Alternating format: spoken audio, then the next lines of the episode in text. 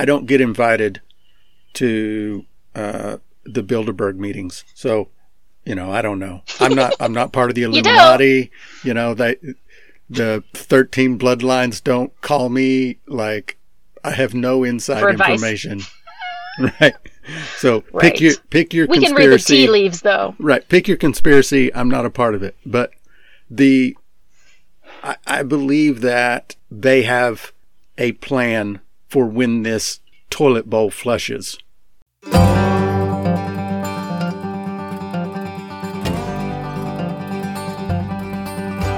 Welcome to the Off Grid Outpost podcast, where we discuss the journey to real liberty through self sufficiency, counter economics, non aggression, and the Agora. The outpost represents the border between societal norm and the pioneer spirit. Every episode contains practical, philosophical, and technical information you can use to gain the freedom you deserve.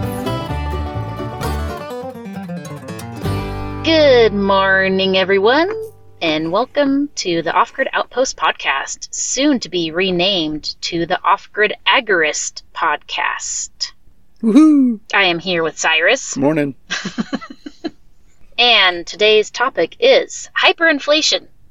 Will we have hyperinflation? And if we do, what to do to steel yourself against it? Yeah. Yeah. Yeah. Some people will even say, "Oh, we don't. That'll never happen here." People say that a lot. Mm-hmm. Hyperinflation, it's uh, almost fairly common. It's kind of like the end death throes of uh, economies and currency systems. Fiats, yeah. Mm-hmm. So it's definitely something to think about and be aware of. And uh, what do you, so there is inflation. Clearly, there's inflation, and we're we're feeling the pain of that. But do you think there will be hyperinflation? I guess before we even go into that, what is hyperinflation? Hyperinflation is just when a fiat currency is being printed at a pace by the government that controls that fiat that is so rapid that prices on goods and services rise faster than people can increase their income. Right. And so, like in the U.S., they they target like two to four percent inflation yearly, and people can absorb that. You know, like we've talked before on the podcast on the podcast where about how 50 years ago you could have a job at the hardware store and buy a house and support a family on a single income working at a hardware store. Well, th- those days are gone. Mm-hmm. And that's because of inflation. Because the way we've absorbed the inflation over the last 50 years is, well, now it takes either one really good income or two regular incomes. Yeah. So it's harder. Even two regular incomes is getting hard. Yeah. Yeah. Like two regular incomes and a side hustle or a couple of side hustles. Yeah. You know, that's Exactly. That's where people are now because we've been absorbing the 2 to 4% increase for decades. And some people argue that it's more than 2 to 4%. Like that 2 to 4% increase inflation rate yearly is a fake number that the inflation is really higher, but I mean, I don't know how to calculate that shit, so I don't know. I do know this. A year ago, mm-hmm almost a year ago, I was paying a dollar ninety eight for milk, and now I'm paying a I'm paying three forty. Wow! And that's not all inflation. We've gone through the pandemic, and you know, there's other factors, but part of that is inflation. I feel like the pandemic has been a scapegoat for massive price increases. Could and be. yes, there has been disruptions, but we're now past like the shock and awe part of the pandemic, and yet it's still being used as an excuse for right. massive price increases and disruptions. And I'm like, I feel like we should be past that by now, but maybe things just move a lot slower.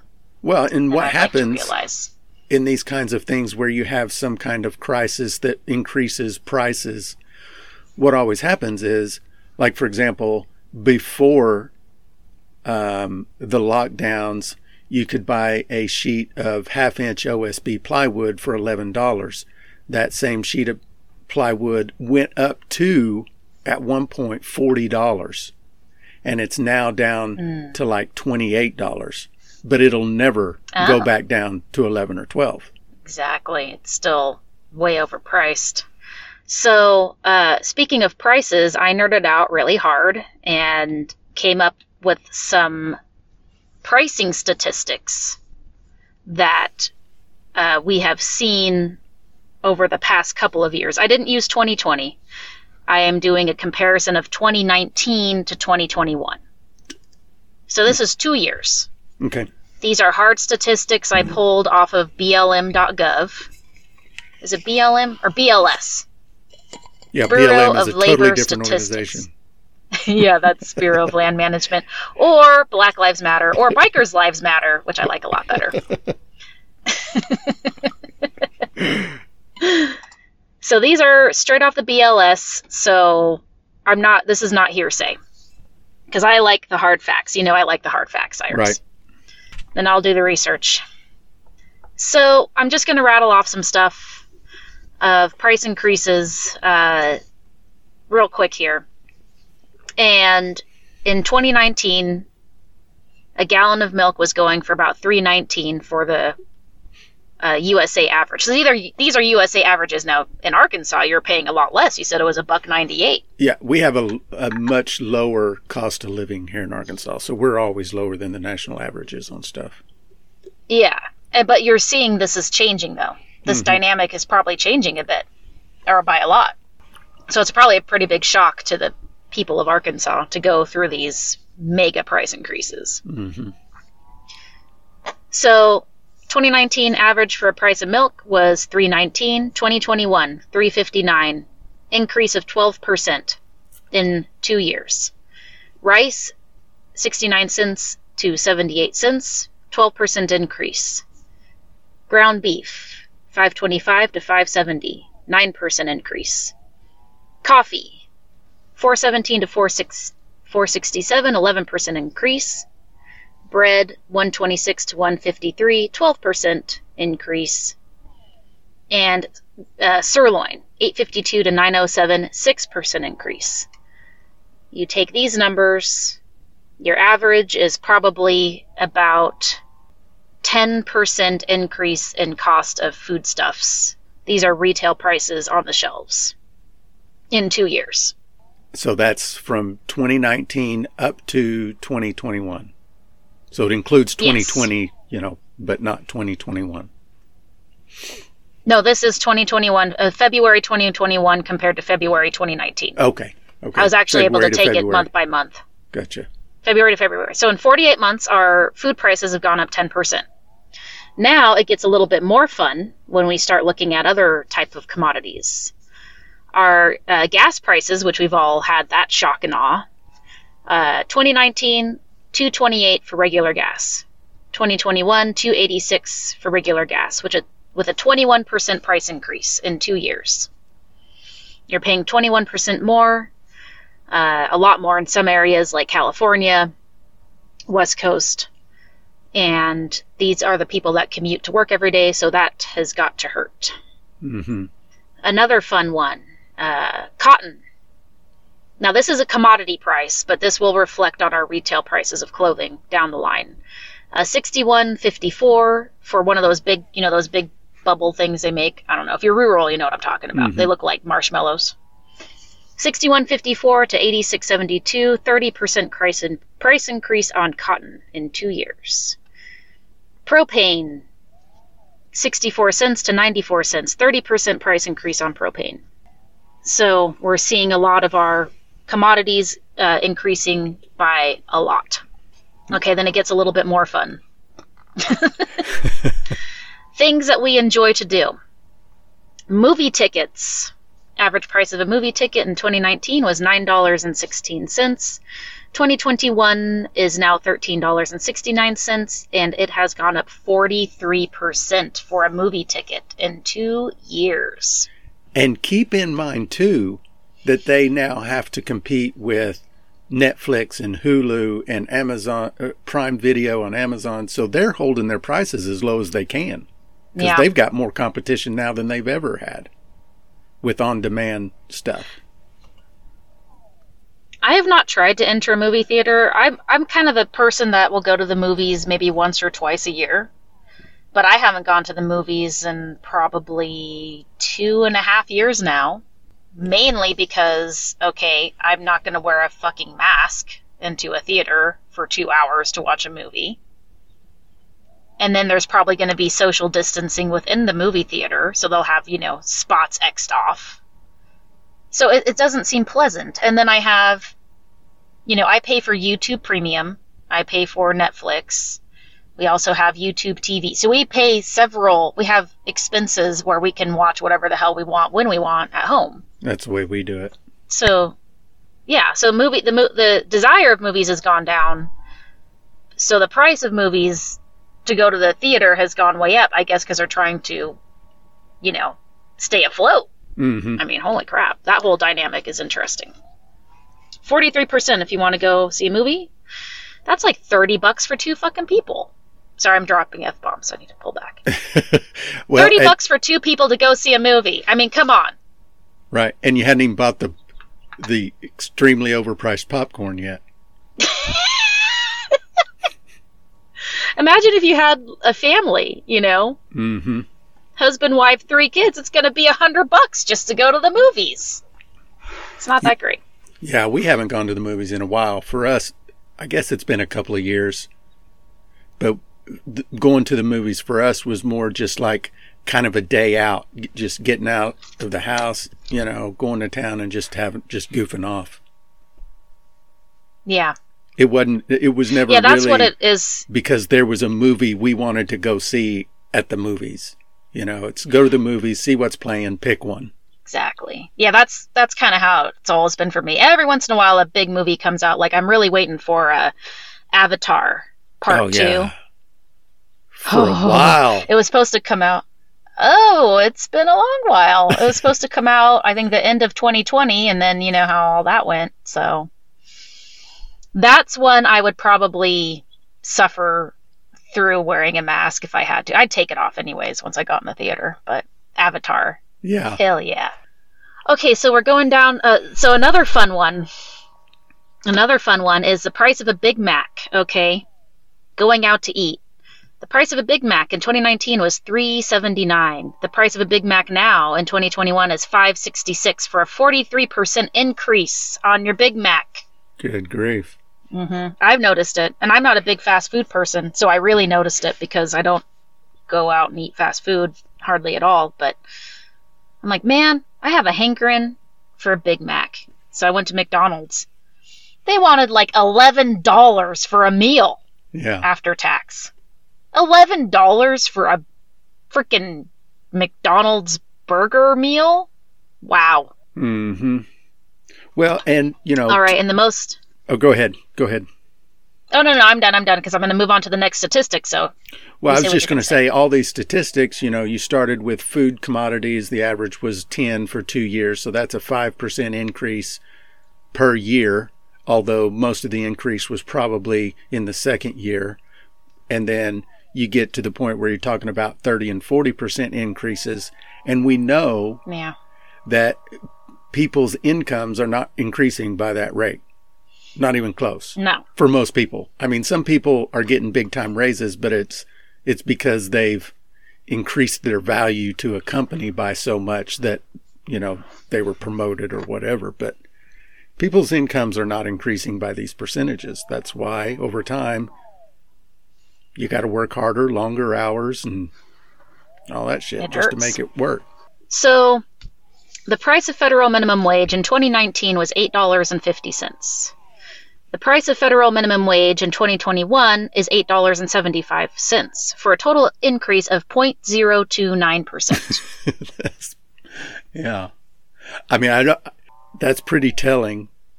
We can ignore the philosophical 0.029%. We'll just say 3%. So you're paying 10% more in food, 20% more in gas, 30% more in heating, if you're on propane and 40% more to go out and have a meal and watch a movie. But you are only getting paid 3% more. Mm-hmm.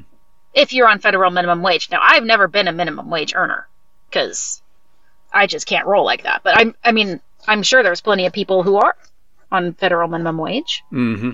So that's telling. We can ignore Oof. the philosophical discussions about why I don't agree with minimum wage, but that, and that just tells you what kind of system you're really in.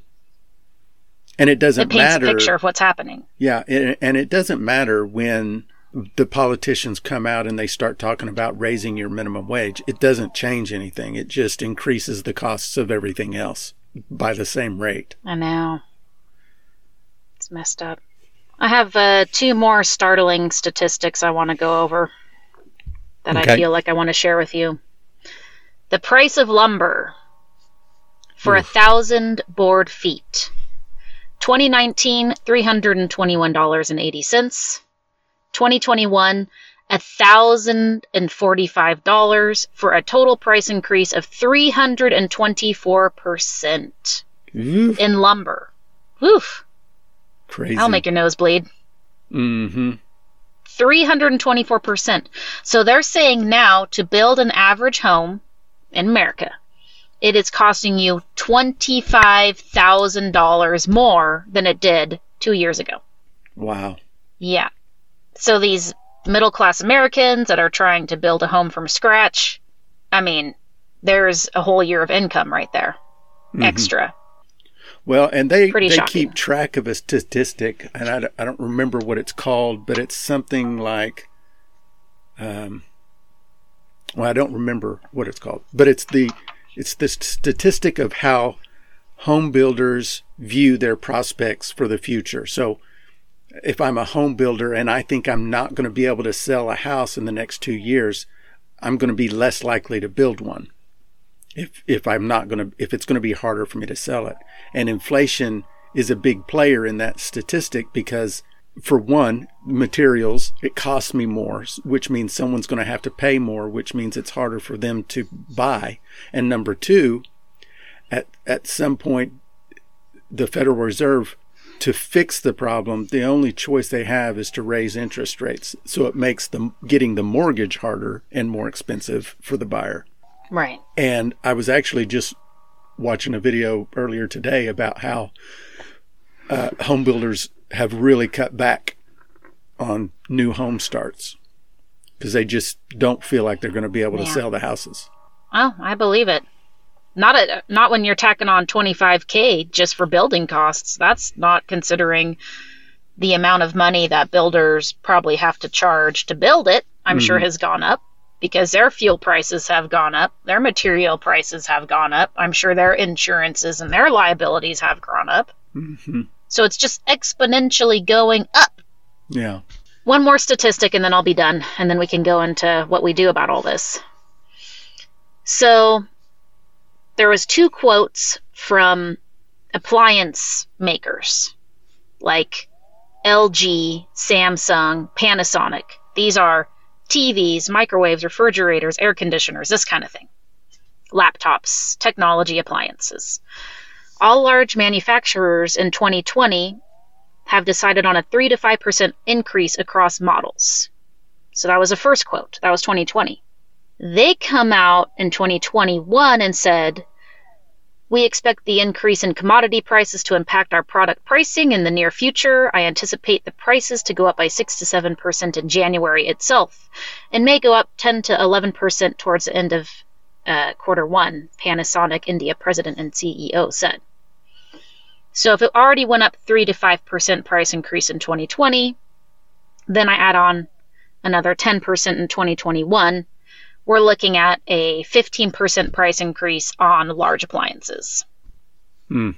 So you're going to pay 15% more on, again, this goes into building and home improvement and technology. Right. Yeah. It's kind of, it's like a little bit of like shock when you hear it, huh? Yeah, it is. But I mean, it's been this way for decades Prices have always, I mean, we've had a couple of years here and there where they were able to control inflation a little bit better, but you, there's no chance of controlling inflation when in 2020 we printed 6 trillion new dollars and we've already printed 1.9 trillion new dollars this year with more to come. There's definitely more to come. So you can't control inflation with, with those kinds of numbers. I mean, think about a trillion. No People, way. We've gotten to where a trillion dollars doesn't sound like much. Okay. It's really but think sad. about think about if you have a million dollars saved in the bank, and most people don't. A trillion is a million millions. That's how huge that number is. No. And we're just printing trillions. A million million? Like a million millions. A, a million million? Is it a, or is it a million billion? I think it, I no, like, it's no, a no, it's a million million million. It's a million. It's million. a thousand billion. A thousand bi- I mean, it's just like you can't even like fathom it, right? Right. Well, our U.S. national debt in real time right now is twenty-eight trillion dollars. Twenty-eight trillion. Let's go back to 2016 because it won't let me go back to 2020. That's okay. 2016, just a mere five years ago, we were at 19 trillion. So we have added on almost 10 trillion in five years. Mm-hmm. Which six of those 10 trillion was added on in the last year and a half, two years. Crazy. Yeah. Mm. so inflation is coming and it's going to get worse. There's just no way around it. Do you know what our total debt is per person? Total debt per citizen for every single human being in America. Uh-huh. Two hundred and four thousand dollars in debt per citizen. Oh my gosh. Yeah. That was at like sixty grand not too long ago. Well, okay, so the US federal debt to GPD ratio. Let's look at this statistic. GDP, yeah. The US federal debt to GDP ratio 2000, it was 58% debt to GDP. Today, we're at 129% debt to GDP. Mm-hmm. And our median income is only 35 grand a year. Wow. Okay. That's enough about statistics. I can nerd out to statistics all day if you can't tell. Well, I just wanted uh, to touch on the that concept of the liability per citizen of the national debt from an agorist anarchy point of view. So the day you turn 18, you are liable for debt that you did not occur. No one asked you. You weren't even legal. You weren't even of legal age to sign any contracted debt. And the day you turn 18, you are now on the hook for it. And no one mm. asked you effed up. Yeah. So I feel I feel yeah, sorry for these 17 year olds and 18 year olds today because their debt load, if they want to be a citizen, is massive. I mean, things have to change, and what I'm seeing a lot of younger generations doing is they're starting to pivot out of the system for survival. Good. They're hustling, they're building side businesses, they're moonlighting, they are working in a different direction. A lot of them are expatting. Mm-hmm. Because they didn't ask for this shit. Right. They didn't ask to be in trillions and tens of trillions and quarter million of dollars in debt indebted to the system just for being born because of our reckless monetary spending. Holy crap. Sad. So what do we do? Are we going to have hyperinflation? I don't know. I to me this type of inflation is already very drastic compared to the wage increases. So we're having drastic inflation. Will it turn into hyperinflation where a loaf of bread is $500 and a gallon of milk is $1,000? Possibly. Mm-hmm. What do you think? You think it'll get to that point? I think that is a possibility, but I think before that happens, the and uh, of course I'm not privy to I don't get invited to uh, the Bilderberg meetings. So, you know, I don't know. I'm not I'm not part of the Illuminati. you, you know, they the 13 bloodlines don't call me like I have no inside information. right. so right. pick your pick your we conspiracy. can read the tea leaves though. Right. Pick your conspiracy. I'm not a part of it, but the I, I believe that they have a plan for when this toilet bowl flushes. I think there is our economic toilet bowl. Uh-huh. I think there the idea of a digital currency tied to behavior where they can turn on and off an individual's money based on behavior and compliance. I think that is the next step and it will happen. That transition will happen when this inflation reaches a point that uh, people want to start uh, rolling out a guillotine in front of the Capitol. Mm. And then they'll come Damn. along with their solution. Yeah, there was a guy, there's an economist on a pretty well known economist I was talking about the Weimar, the Weimar effect or the Weimar economy, which is a was an incident in Weimar, Germany, where they spent so much trying to fight a war that they caused a massive hyperinflation within their mm-hmm. system. Mm-hmm. They just kept printing money to fight this war. And we're seeing this parallel into the war on COVID. So instead of actually fighting a war, we're fighting this invisible war on COVID by printing tons of money into oblivion, which causes hyperinflation. So he sounded the alarm that we are entering into a Weimar economy. And then he deleted all his social media and he went dark after that. Hmm. Yeah, the Weimar Republic, there's you know, there's photographs of what was going on then where people are actually using wheelbarrows to go cash their check because you know, wow. there's just piles of money and people are using the money to burn in the fireplace because it was worth more as heat than it was as purchasing power. There's wow photographs of it, like actual evidence of it. And we'll never see that because everything's digital now. So all of our dollars are held digitally in a bank and on credit cards and debit cards. And so we won't see that picture just like we don't see the picture of bread lines because everyone has snap cards. Mm-hmm. So everyone on food stamps now has snap cards. So there's no bread line. It's all done digitally. So it hides it and masks what's going on from our field of vision. Right. Doesn't mean it's not happening. And I just don't think it'll reach that kind of escalation because I think the the Great Reset is going to be involved with that before it gets to that point. boy. Yeah, this economist also sounded the alarm that uh, alternative assets aren't safe because when a government is going through its economic death throes, that they make things like gold, silver, crypto illegal. Yes. What do you think about that? I think and it, I kind of touched on this in last week's newsletter that this is why we need to push the Agora as hard and as fast as we can right now because governments make things illegal all the time. That doesn't mean they're not available.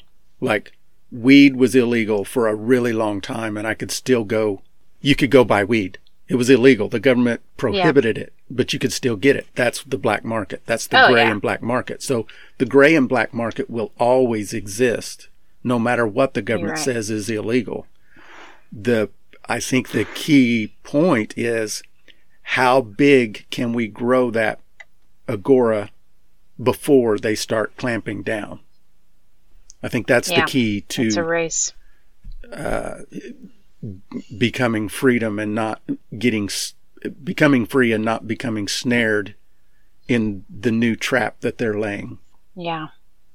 Yeah, and I'd like to make a note about crypto because people are like, "Oh, you know, if America makes it illegal, that's it," and blah blah blah. Well, that's not the case because crypto is ironclad against any renegade uh, state and hmm. the reason it's ironclad is because it's decentralized. So the blockchain is decentralized, which means hundreds of thousands of computers are processing the blockchain. You can't you can't stop it. Unless right. All of the electricity and all of the world and the entire internet crashed and burned. That will be the only way to stop crypto. And technically, it won't be stopped because it will still, it'll just be dormant if that was to happen. Right. Like a, a, cataclysmic event. And at that point, I'm not worried about crypto. At that point, I'm worried about food and water and shelter. Yeah. You're not worried about, you're not worried about crypto, gold, cash, none of it. You're not worried about money. Mm-hmm. Crypto is unstoppable. I did have an interesting because conversation. It is fully decentralized. Mm-hmm. With um, Front Porch Anarchist on on MeWe, and he's yeah. uh, he doesn't believe in crypto. I mean, I probably worded that wrong. He doesn't trust it, and he he did make mm. a really interesting point that if if the Great Reset is part of some sort of vaccine ID or some sort of ID that is that will control your ability to access your currency, your money, then yeah, they can't stop crypto, they can't break the blockchain, but what if they can just turn off my internet access individually as a person? If they turn my internet access off, what happens? And I know that you can, there's shortwave yeah. radio has the ham radio operators have come up with techniques for uh, transferring data over shortwave, but you know, not a lot of people can use shortwave. Well, first off, you can't turn off Starlink, and that is our internet of the future, which is landing on our doorstep here this year. Well, I mean, you have to pay you have to pay Starlink to get their service, and so Starlink can turn your service on and off. And what if the government twists their arm enough to say these individuals that for whatever reason aren't doing what we say they don't get internet service. Couldn't you just go to like the coffee shop? Or i mean you can get wi-fi at freaking mcdonald's. Use public wi-fi yeah. library wi-fi. Yeah i guess you could. So that would solve that you problem. could use your it would just you become could use your more phone 4g phone mobile hotspot. I don't see how they could turn off your. I mean, I guess they could turn off your phone service if you posed that much of a threat. You could use a virtual private network to mask your ISP address from your laptop and go around firewalls. You could make a virtual machine on your computer. You could use your what is that thing you use? Tether, something. Bluetooth tether. Mm-hmm. Bluetooth tethering. Um, it would be inconvenient to get cut off, but first off, that would be an extreme event. And second off, there will always be internet somewhere. Yeah. For you to access. There's another aspect that people don't usually think about too that the gray and black markets are always ahead of the government. Yes. Otherwise, if they weren't, uh, the government would have won the war on drugs. Right but the, the gray and black markets are always a step ahead of the government.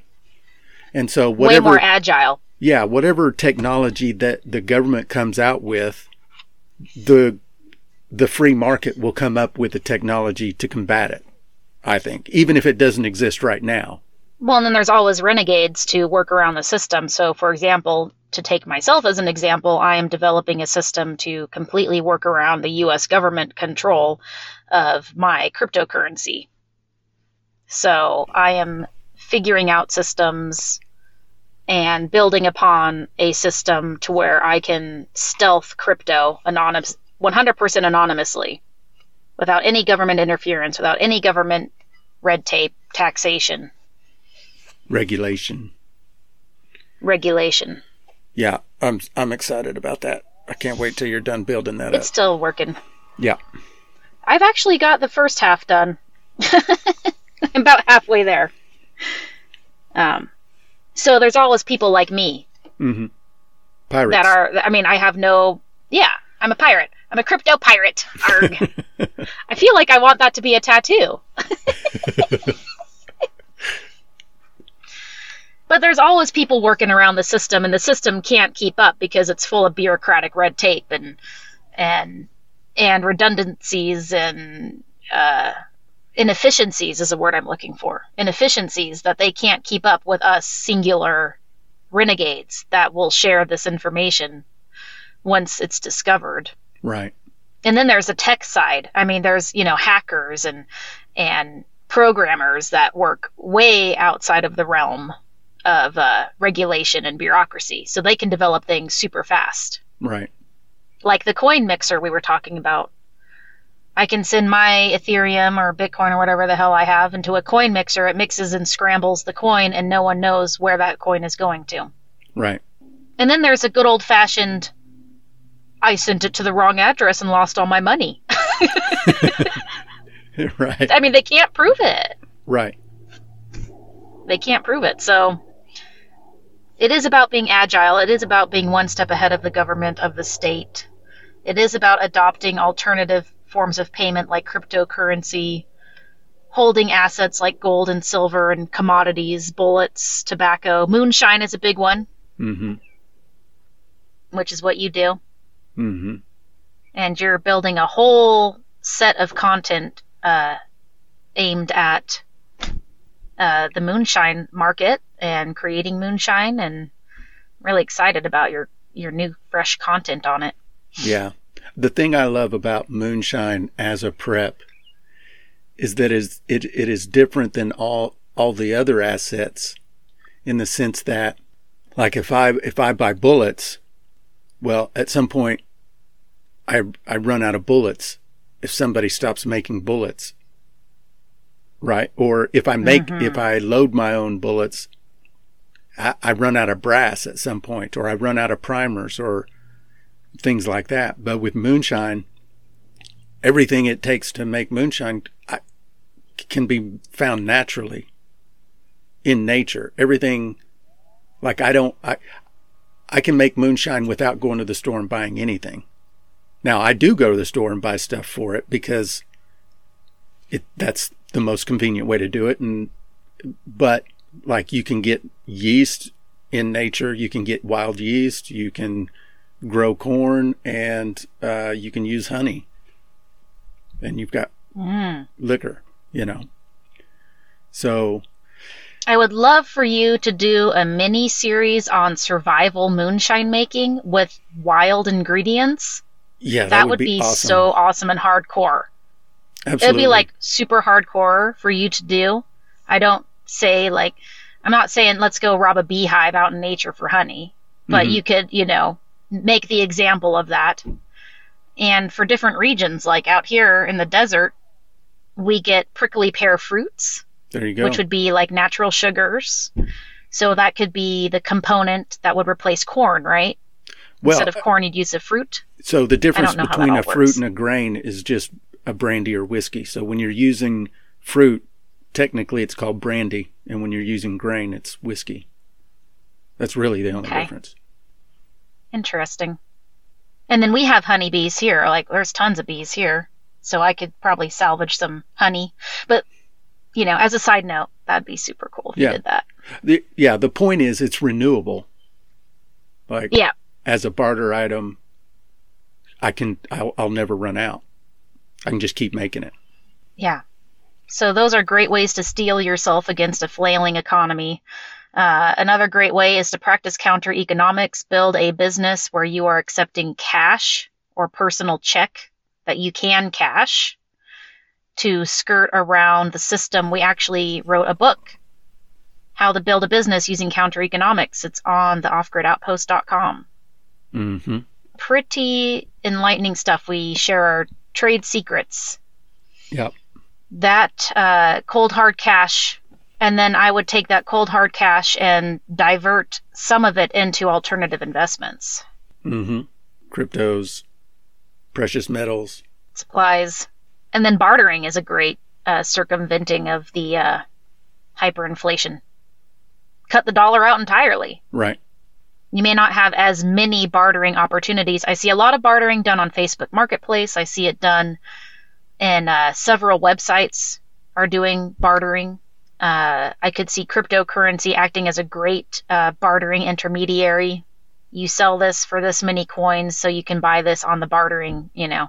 Right some like I see it in my head. I don't know exactly how the logistics would work, but it'd be like a coin-based bartering system. So there are ways you can beat the hyperinflation or just even the regular inflation. We're kind of in between, you know. We're above the 2 to 4% level, no doubt, but we're not at like $500 a bread loaf. Right.